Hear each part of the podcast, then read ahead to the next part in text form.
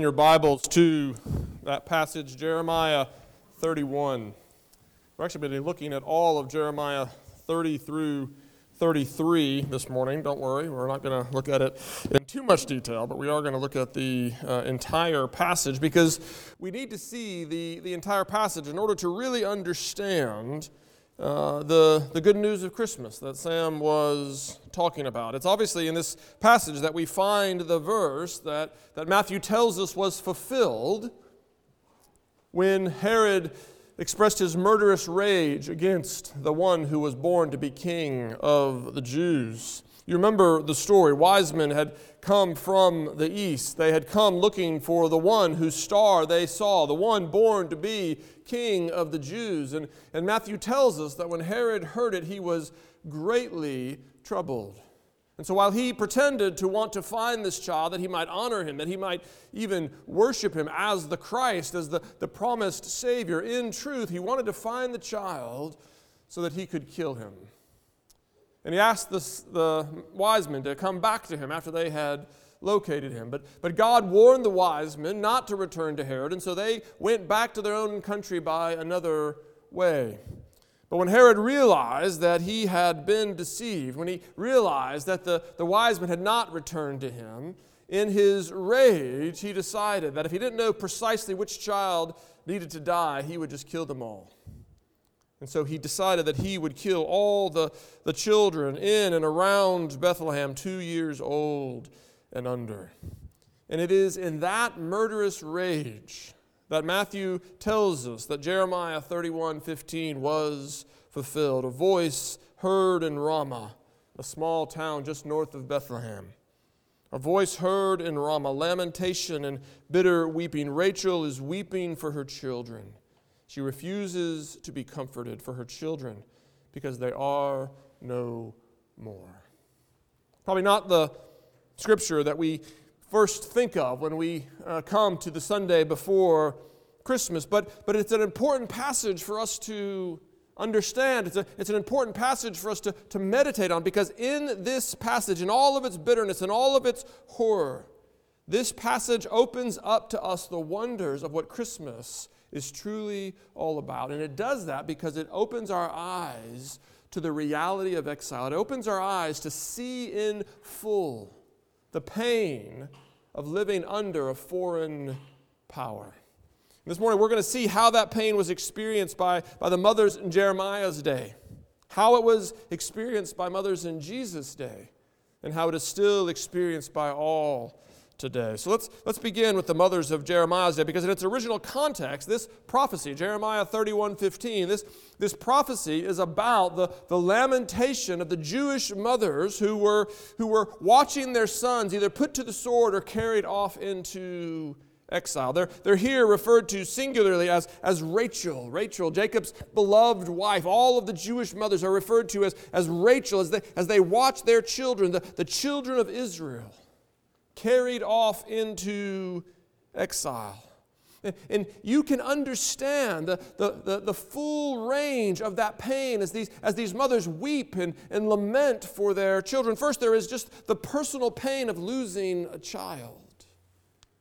That's something that some of you know firsthand. There, there are some who have, who have lost children, but even if you've, you've never lost a, a child, you, you know the pain of, of losing or of seeing your child suffer. You, you know the, the, the pain of, of seeing them um, you know, harmed and, and hurt in this broken world. There is that, that personal pain of, of losing a child, but there's, there's more than that. There's, there's also the, the family pain of seeing your family line come to an end. Now, I think that's a, a little bit harder for uh, modern Americans to, to comprehend. We don't think in terms of, of family lines the way that ancient people did. And so, having your family line come to an end isn't always the, the same trauma uh, in, in our minds as it would have been to them. But, but I think we can still feel something of what this must have meant, what it, what it must have felt like to, to the mothers in, in Jeremiah's day when you think about someone losing a, a family business or you think about someone losing the, the family farm, seeing it come to a, a sad end. I, I think of Kevin Costner's character in A Field of Dreams as he, he faces the prospect of, of losing this farm that has been in the family for generations. Or I even heard about it, uh, an actual account of uh, farmers in Louisiana who, who saw the, the land that their grandparents and, and their parents had farmed being taken away from them because of the corrupt practices of a bank. We know what it is to, to see a family legacy, to see that business that has been worked for, that has been built up over generations. We know what it is to see that come to an end and lament.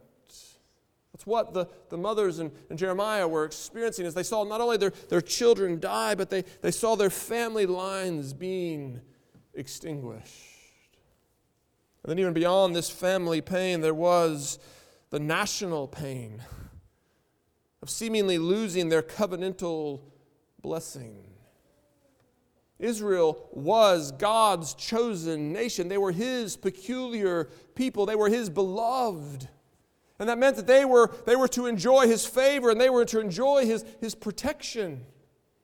They were to know His blessing, and yet, as Babylon rolled in and, and carried them off, it seemed that they had been utterly forsaken. It seemed that they had been forgotten. It seemed that they had been abandoned. The covenant was broken. And As we think about this, the full range of that pain, we, we can imagine what it must have been like, the, the bitter pain of that moment, the bitter pain of exile. And it's that pain, that, that full orbed pain of exile, that the mothers in Ramah and in Bethlehem experienced under Herod's murderous rage. There was the, the personal pain, of course, because the, the soldiers came to murder their children. The, the, the, soldiers came to put their sons to the sword. And, and this meant not only the, the loss of their beloved children, but it was the family losses as well. As the next generation died to to satisfy the, the anger of a wicked king.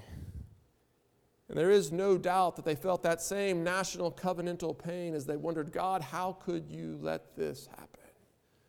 How could you let it happen. But together, this, this pain of, of Herod's rage was a, was a clear reminder to the mothers in Jesus' day that things were not yet as they were supposed to be. Yes, they were technically back in the land, but they were still under foreign domination. They were still in exile, even in their homeland. Because they were subject to the whims and the, the caprice of wicked rulers. Their lives were still at risk because wicked rulers do what's right in their own eyes rather than acknowledging the Lord. That is the pain. That is the trauma that was felt by the mothers in and around Bethlehem. And it's a pain that is still felt today. You have felt the pain at, at all of these levels. You, you know what it is to live in a wicked world under foreign powers, full of, of malice and caprice. We know the, the personal pain of, of bitter loss. As I said, some have, have actually lost children, but all of us have, have lost that which is dear to us. All of us have, have experienced the, the trauma of having those things that we love taken away, of, of having the things that we love destroyed. And we know what it is to, to experience that loss and see not only the loss of the, the one we love, but to, but to see it as the, the end of, of that which we were working towards, of that which we were seeking to build up. We, we have this desire for our lives to count, to do something bigger than ourselves, and yet we all know the, uh, the pain of, of vanity. We all know the, the bitterness of, of fruitless labor. We all know the, uh, the, the, the struggle of, of, of just pointless work. We've all had that. We've all seen the, the good that we were trying to achieve lost or, or undone. When our lives were revealed to be a chasing after the wind. You, you know that. You've experienced that. You've, you've been in that place with the things that you had worked for, the, the, your legacy, seemed to come unraveled, to come apart at the seams. And in the midst of that, you have felt covenantal pain, you have been left asking God, how could you let this happen? Why did you let things turn out this way? I thought that you were for me. How is it then that I have ended up here? How is it then that these things have, have taken place? How is it that I have been crushed again and again and again by the providences of this world? Why do these foreign powers have power over me? It's a question that we have all left, been left asking. We, we have all experienced this, this pain because we all live in exile.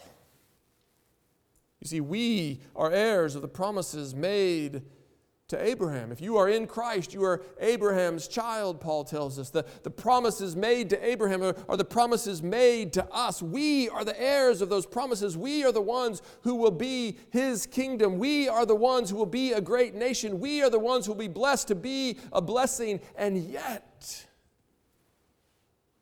and yet, we experience the, the crushing pain of personal loss. We, we, we, can, we uh, experience the, the crushing bitterness of, of, of pointless labor and of legacies undone. And we are left wondering if God has forgotten us. As Sam was pointing out to the children, this is something we have experienced intensely in 2020. The, the jokes about 2020 will be told for generations to come, I am sure.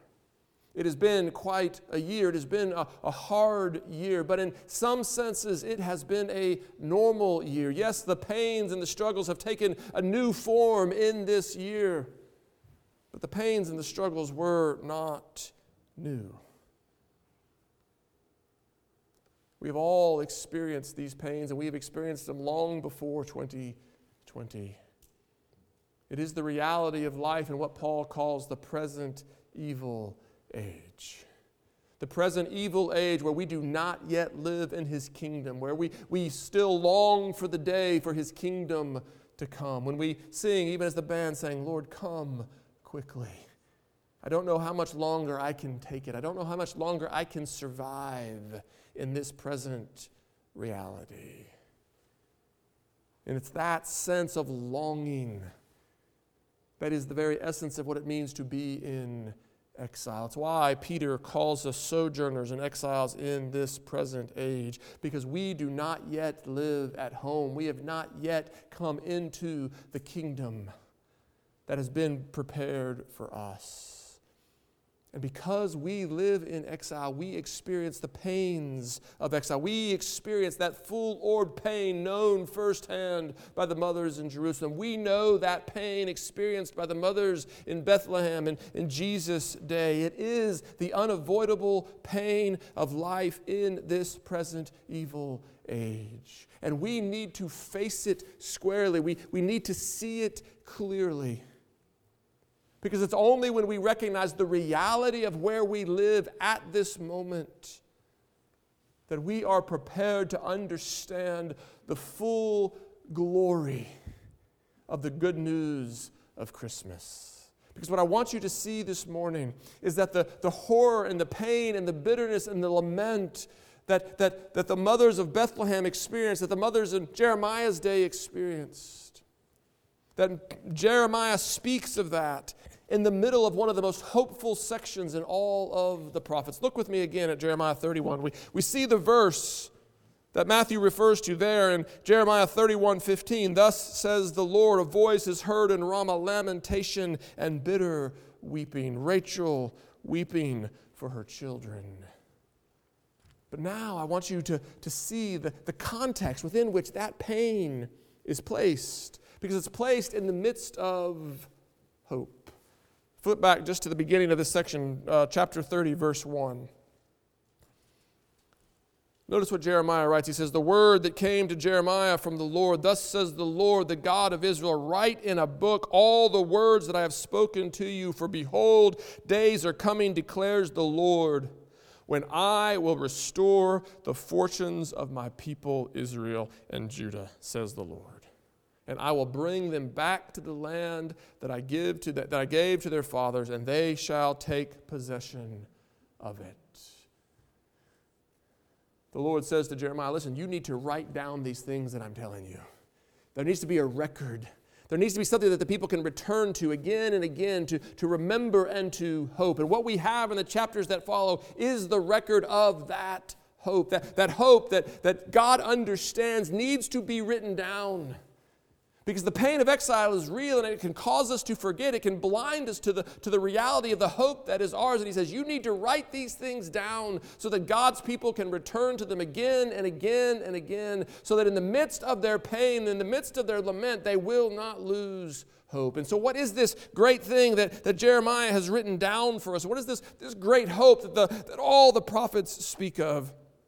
It is the hope that God has not forgotten. It is the hope that He is one day going to bring us back to the land, that He is one day going to fulfill all the promises that He has made. Beginning there in verse 4, notice what He says These are the words that the Lord spoke concerning Israel and Judah. Thus says the Lord, We have heard a cry of panic, of terror, and of no peace.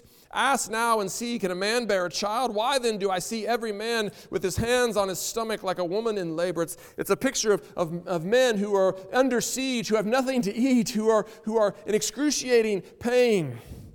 And he says, This is what I see. A day so great there is none like it. It's a time for distress for Jacob. Uh, yet, yet, he shall be saved out of it. And it shall come to pass in that day, declares the Lord of hosts, that I will break his yoke from off his neck, and I will burst your bonds, and foreigners shall no more make a servant of him. But they shall serve the Lord their God and David their king, whom I will raise up for them. This is the promise. My people are under distress, my people are under foreign power. They, they are being uh, abused and, and mistreated, and yet I will save them out of their distress. I will bring them home. I will return them to me. I will reestablish them in the land. They will again be my people. Verse 10 then fear not, O Jacob, my servant, declares the Lord, nor be dismayed, O Israel, for behold, I will save you from far away, and your offspring from the land of their captivity. Jacob shall return and have quiet and ease, and none shall make him afraid. For I am with you to save you, declares the Lord. I will not I will make a full end of all the nations among whom I scattered you, but of you I will not make a full end. I will discipline you in just measure and I will by no means leave you unpunished. For thus says the Lord, Your hurt is incurable and your wound is grievous. But then skip ahead just a little bit to where he says, verse 17, For I will restore you to health and your wounds I will heal. Your wound is incurable, but I will heal you. You have a condition that is, that is beyond hope and yet I am your hope. It reminds me of Jesus saying, What is impossible for man is possible for God. The salvation of the rich is impossible, but God can accomplish it. The salvation of the sinner is impossible, but God can make him who is dead alive. And that is what he promises to do for his people Israel. He promises that, that he will cure the incurable wound, that he will bring them back. And it's in the midst of this sort of hope that, that carries on into to chapter 31. Look at how he begins. He says, At that time declares the Lord, I will be the God of all the clans of Israel, and they shall be to me my, uh, my people. Thus says the Lord. The people who survived the sword found grace in the wilderness. When Israel sought for rest, the Lord appeared to him from far away. I have loved you with an everlasting love. Therefore, I have continued my faithfulness to you. Again, I will build you, and you shall be built, O virgin Israel. Think about that phrase. O virgin Israel. Here, the apostate, here, the adulterous nation, God refers to as, as virgin Israel, as the one whom he will bring back to himself, the one he will cleanse of all of her iniquity, the one whom he will again make right. This is the promise. This that they will receive all of the majestic promises made to Abraham. They will not be forgotten. None of God's words will fall to the ground unfulfilled. They will receive everything that was promised. So that when we re- come to uh, the, the language of the of the exile in verse 15 that says, Thus the Lord says, A voice is heard in Ramah, lamentation and bitter weeping. Rachel weeping for her children. She refuses to be comforted, for her children are no more. We then read in verse 16, Thus says the Lord, Keep your voice from weeping and your eyes from tears, for there is a reward for your work. A reward for your work. Your, your, your, the, the future generations have not been lost. All the work that you did as mothers to raise up the next generation, it has not been lost. It will not be undone. Appearances are deceiving. You think all hope has been lost, but no, for I am still with you. They shall come back from the land of the enemy. There is hope for your future, declares the Lord, and your children shall come back to their own country. Yes, I have disciplined you, he says but I will bring you home. And therefore, he, he instructs them to set up markers along the road so that they can find their way back because they will surely be returning home. It's the picture that God wants us to see of the full restoration. And it's in this context that he speaks of a new covenant because he's not just bringing them home, he's not just bringing them home so that they can again continue in their faithlessness. You see, what God is promising here is not just a second chance to get it right. A second chance, a third chance, a fourth chance, they would do us no good. We see this in the, the story of the flood. Do you remember how God describes mankind b- before the flood? He says, Every inclination of their heart was only evil all the time. And so God brings a judgment upon the earth, saving only Noah and his family. But even when Noah and his family are all that is left, God looks upon mankind and says, and every inclination of his heart was only evil all the time. You see, we are people infected by sin. We don't just need another chance. We need God to do something even greater. We need God to make us new. We need God to take away our hearts of rebellion and replace them with hearts of, of faithfulness. We need God to, to work in us the faith and the, the obedience that He requires. And that is exactly what God says He is going to. Do. He's not just going to give His people another chance, He is going to make His people new. This is the promise of the new covenant beginning in verse 31. He says, Behold, the days are coming, declares the Lord, when I will make a new covenant with the house of Israel and the house of Judah, not like the covenant that I made with their fathers on the day when I took them by the hand to, to bring them up out of the land of Egypt, my covenant that they broke, though they were though I was a husband to them, declares the Lord. It's not going to be just another version of that covenant. It's not going to be just another covenant that they can break. Verse 33 For this is the covenant that I will make with the house of Israel. After those days, declares the Lord, I will put my law within them, and I will write it on their hearts, and I will be their God, and they shall be my people. And no longer shall one teach his neighbor and his brothers saying, Know the Lord, for they shall all know me, from the least of them to the greatest, declares the Lord. For I will forgive their iniquity, and I will remember their sins no more. Not only will I bring them back into the land, but I will bring them back to myself. I will give them hearts to know and to love me. I will make them into the people that I call them to be. This is the wonder of the new covenant. It's not just that he gives us another chance, it's not just that he, that he gives us a, another opportunity to get it right. Such, such opportunities would be of no avail to, to sinners like us, to, to sinners like the, the people of Israel in Jeremiah's day. We need God to do something new, we need him to make us new.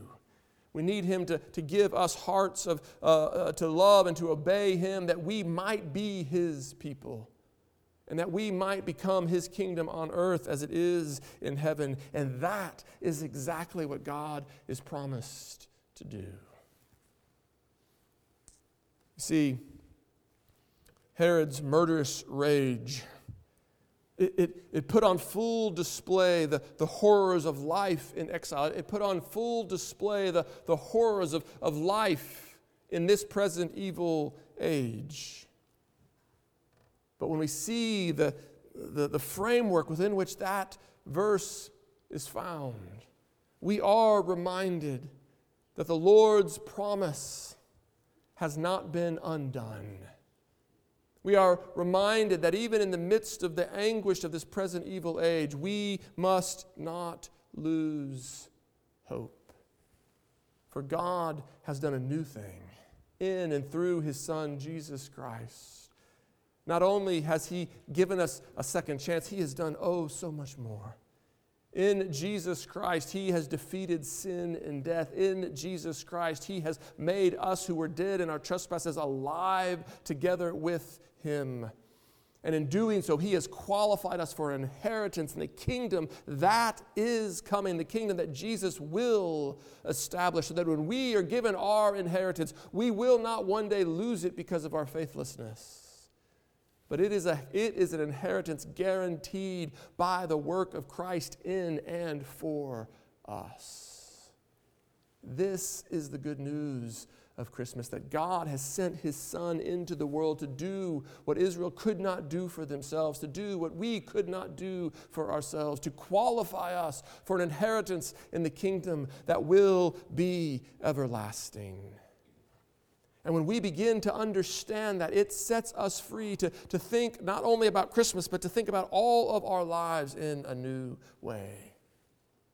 Yes, it, it reminds us that we should expect pain and suffering in this age.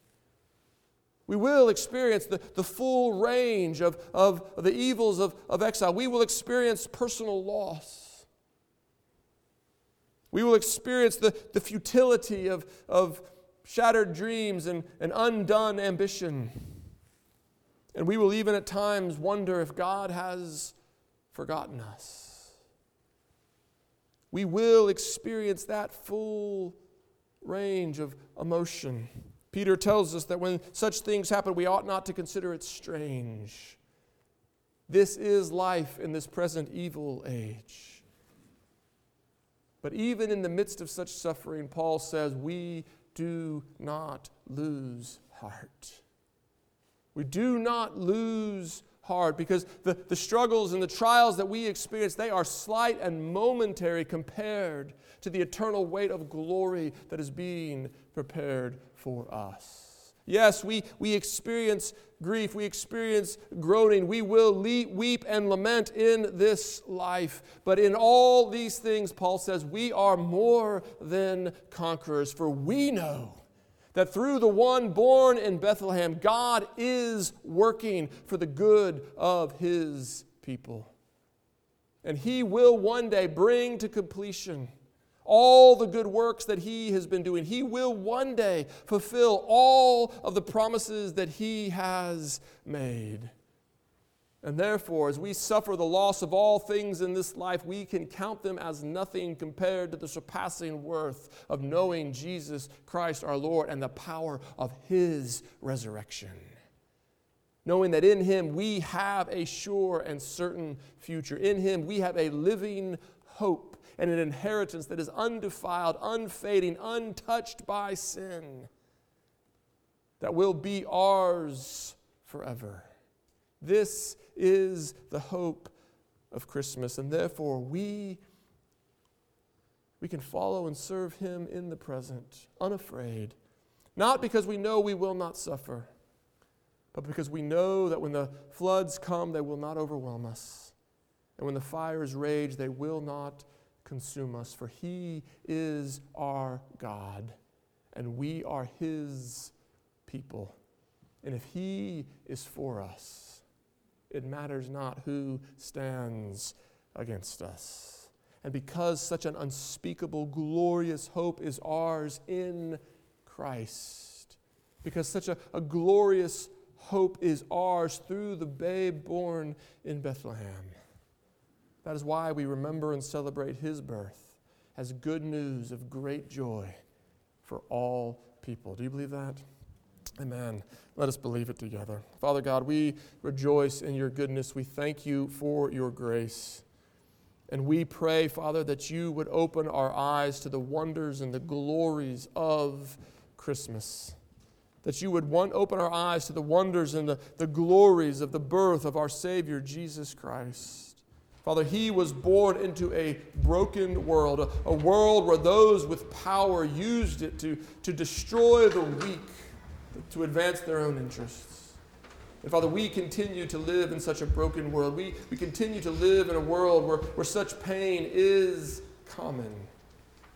And yet, in the face of such pain, Father, we do not lose heart because we know that Jesus Christ is our Savior and that one day all things will be placed in submission to Him and He will rule all things for us and for our good. Father, we pray that you would teach us to teach us to live in this hope day by day until that day when he returns to establish his kingdom on earth as it is in heaven. We pray this in Jesus' name. Amen.